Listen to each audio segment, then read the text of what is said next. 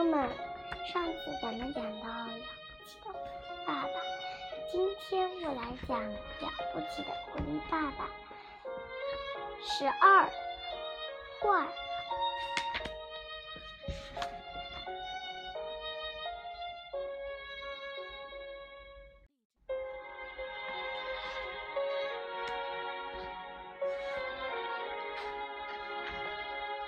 狐狸先生和留下来的三个小狐狸快速的一直向前挖去，他们现在都非常非常兴奋，也觉也也不觉得累或者饿了。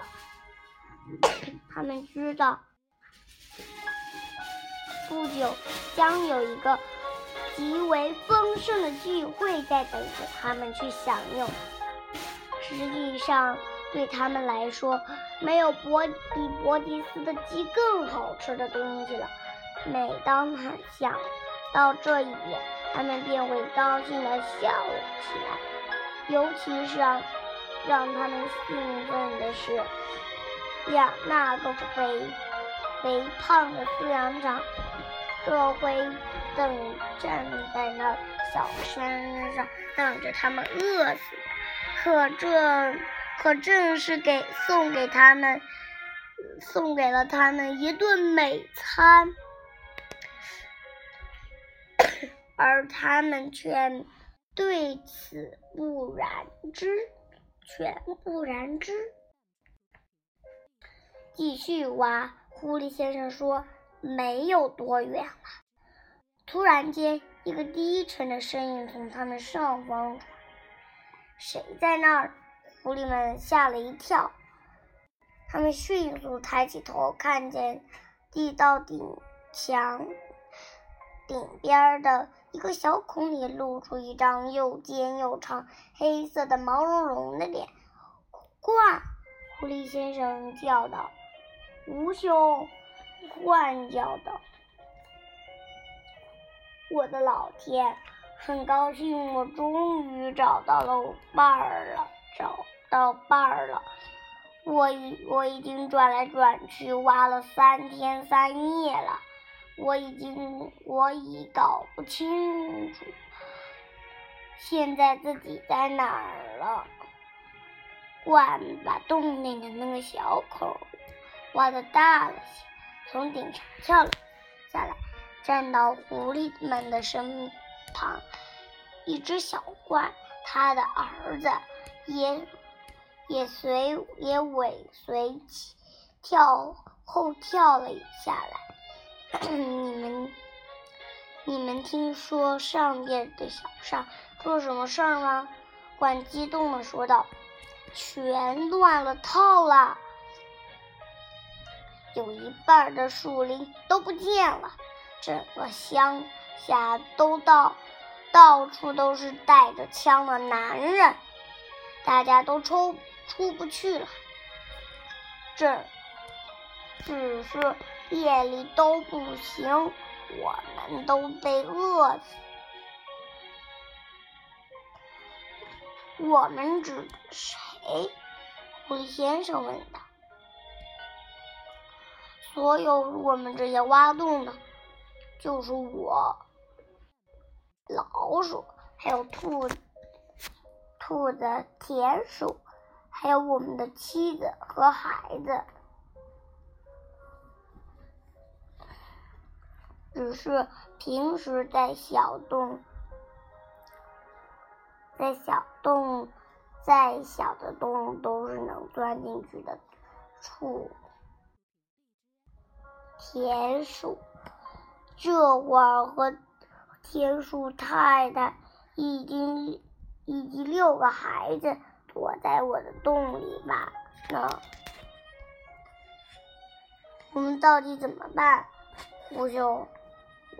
我看咱们都完了。狐狸先生看看自己三个孩子，笑了笑。他们孩子们也冲冲着冲他。回忆的笑了笑，我亲爱的老怪，狐狸先生说：“让你们困境都是我的错，我知道是你的错。”獾愤怒地说道：“并不是那那些饲养场主不抓住你，是不会罢休的。幸亏幸运的不是，不幸不运的是，周意味着我们也脱不了生意。每个山上都，每一个动物都是这样。”獾坐下来。用一个爪子搂着他的小小儿，我们都完蛋了。他轻轻地说：“我可怜的妻子在上面已经非常虚弱，一点儿也挖不动了。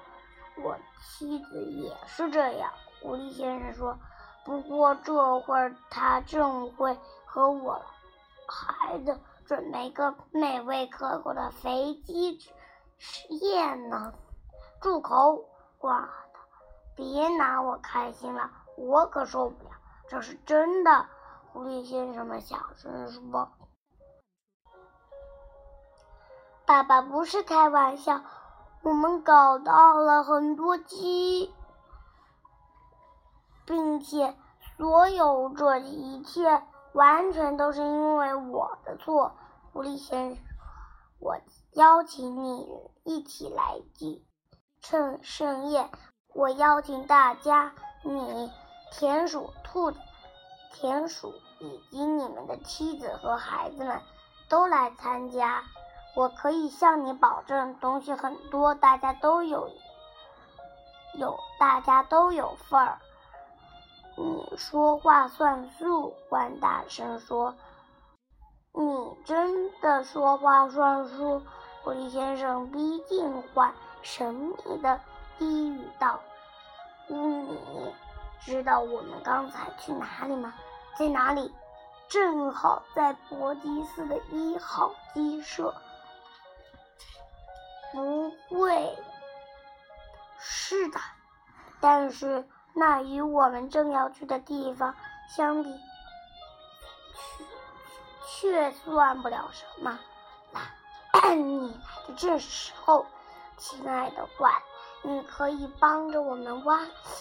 与此同时，你的小儿子也可以跑去找太太和所有其他的动物，这个好消息到告诉他们。狐狸先生又转身对小獾说：“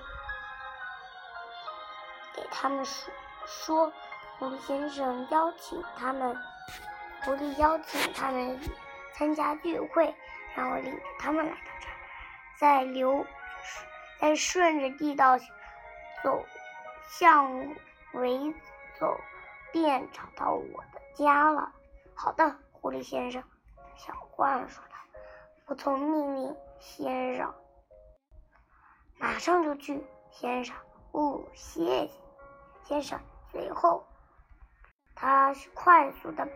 把回地道的顶上挖了小不见了踪影。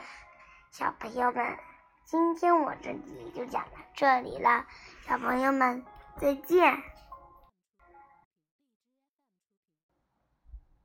Yeah.